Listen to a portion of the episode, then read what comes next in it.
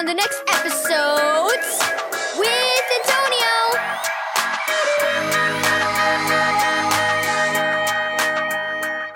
Thank you, Keys for Kids Ministries, for this daily devotional.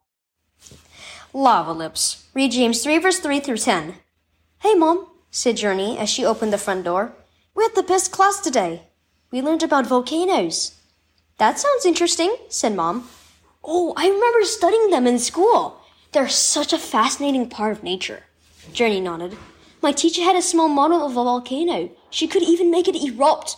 Do you know what erupts from a real volcano? Uh, lava, hot gases, and rock fragments, answered Journey's brother Nash, who had also just gone home from school. Journey frowned. I asked Mom, not you, she snapped. Then she went on telling her mom more facts about volcanoes. Pressure builds up, and the red hot ash blasts through the surface. Do you know where it erupts from? she asked, looking at her mother. Nash answered again. it comes from the mouth of the volcano. That's at the top of a cone shaped mountain. Duh. Journey scowled at him. Wrong, she declared triumphantly. That's what it looks like, but the actual opening is lower than the top. It's called a vent. She made a face at her brother. Shows how much you know, dummy. Next time, mind your own business. Journey, said Mom sternly. A volcano isn't the only thing with a mouth. We have mouths too, you know. Eruptions may not come from the mouths of volcanoes, but our mouths can erupt with hot, vicious, unkind words that hurt other people. We sometimes vent our feelings by spewing out angry words, like what you're doing right now. well, I wanted to talk to you about volcanoes, not Nash, said Journey. That doesn't make it okay for you to talk about the way you did, said Mom. When volcanoes erupt, the lava destroys whatever gets in its way, and the words that erupt from our mouths can do the exact same thing to people's feelings.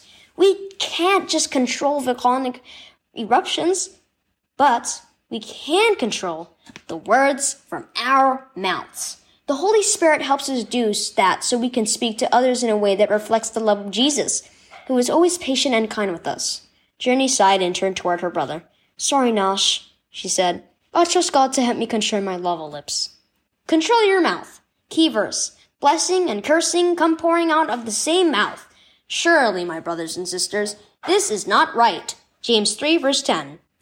Do unkind words sometimes erupt out of your mouth? Just like lava. Our words are destructive when we fail to control our mouths and let mean, hurtful words pour out.